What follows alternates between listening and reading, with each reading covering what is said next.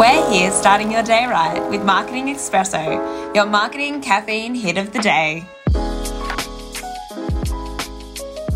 Hello, everybody. Thank you for joining me for another Marketing Espresso. I'm Beck. You probably know that. I'm sure that you know that. It is a privilege to have you here listening to me. I am so grateful for it.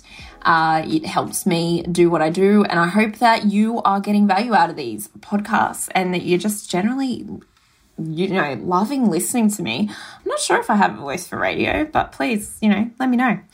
So, today uh, I wanted to jump into our topic, which is setting your business up for marketing success, right?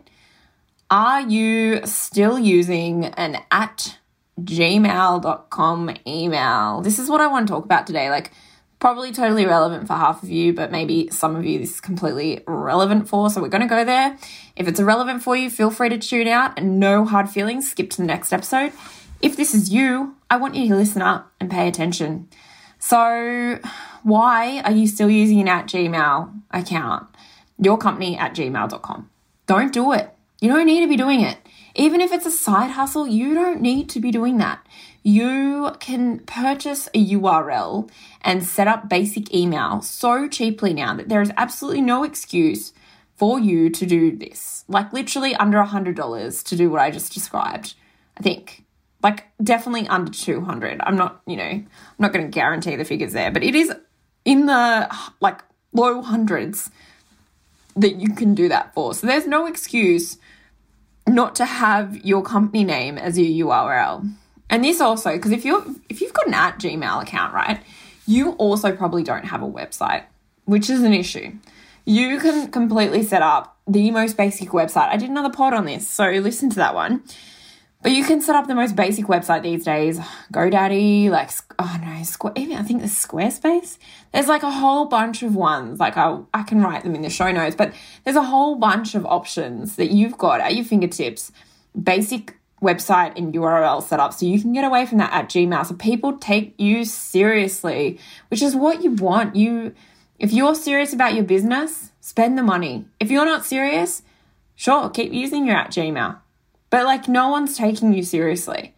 I don't care if you've got an Etsy profile and that's where you're selling stuff. Like, get into it. This is your dream. Like, why are you going half assed on your dream? Why are you not going full in? Go full in. I cannot stress it enough. It's not expensive. Like, you need to be doing it. I want you to go full in. The other thing is, right, and I spoke about this in an article that I do for a really great magazine called um, Australian Earth Moving. Shout out Wayne. Sure he's not listening, but if he is, shout out. He, I did this article for him because we had this really great conversation around Rolex, right? Off topic, okay, but like we all know that I love to have a slight deviation to the topic. So, really great conversation about Rolex and how they spent $56 million on their advertising budget last year alone. Actually, I think that was in 2019, sorry. 2020, they probably didn't spend that because there was no events, right? But like in 2019, they literally sponsored some of the biggest events worldwide. Why the hell does Rolex, that has literally a 20 year wait on some of their watches, you actually have to be like given permission to buy their shit? Like, this is how amazing that brand is and how they've positioned themselves. Like, scarcity is a thing for them. They spent $56 million at every single bloody major event. They're sponsoring actors. Like, my God, I, I don't know. Was it George Clooney or is he the other watch brand? Anyway, Rolex by far have the biggest advertising budget of any watch company in the world. Why the hell, when they have such a huge position, are they doing this? Why is Coca Cola still spending millions and millions of dollars? Why are they Why are they sponsoring the Super Bowl? I Actually, I think Pepsi sponsored the Super Bowl, but you get my point. These major brands are still spending millions on marketing, and the pure reason for that is even when you're at the top, you will be forgotten if you're not active if you're not doing the thing, if you're not in front of people, people forget you. We are fickle. We have social media now and shit changes in three seconds. We have milliseconds to get someone's attention. So let me tell you, someone is judging you if they see you're at Gmail. They know you're not full in. They know you're not fucking serious about your business. And I want you to get really serious about your business. I want you to walk away from this podcast being like, I'm amped up. Like, yeah, I'm fucking serious about this side hustle. Or, yeah, I'm serious about quitting my job and following my dream and doing it. Like, screw the statistics, right? Like, in Australia, I think it's one in five businesses fail within the first five years. Yeah, I think about that. I'm in my, what, 18th month of business, probably not even. Like, of course, we all think about that shit. It doesn't mean it's going to happen to us because if your dreams are big enough and you're smart and you're strategic about your marketing and things, you're going to be you're going to be successful. You know, back to this article that I was writing. Like I was writing it about um, the fact that in the earth moving industry, all they rely on is word of mouth and transport. Man, they're so bad for it.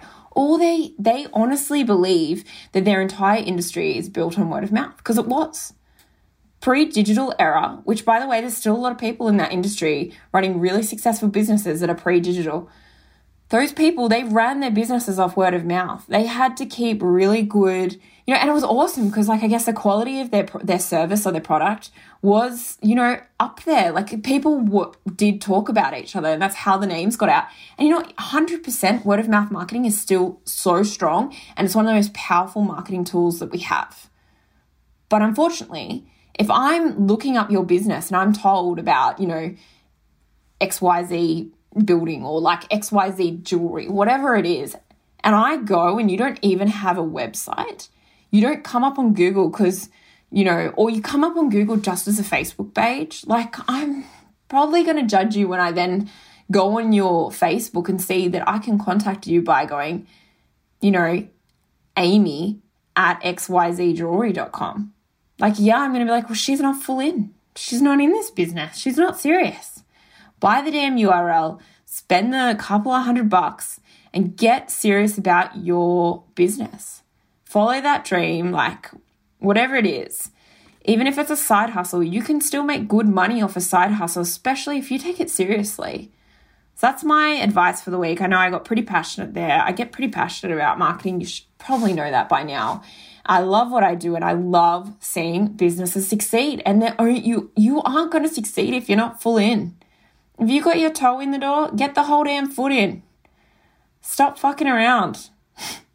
I shouldn't swear so much, but maybe I should put a swearing warning on this episode. I'm passionate about it. I care about it. I care about you and I care about you succeeding. So do it and reach out to me. Especially reach out to me if this episode has helped you or inspired you. I would love to hear it. I'm all about inspiration, as you can probably see if you follow me on Insta. So on that, I'm I'm wrapping up because I could talk all day on this. But I am at Beck underscore Chapel on Insta. I'm Rebecca Chapel on LinkedIn. Super formal. Yeah, we, we do that every week. Um, I am also on uh, socials under Plum Marketing Solutions, uh, Insta and Facebook. I hope to hear from you. Have a really great week.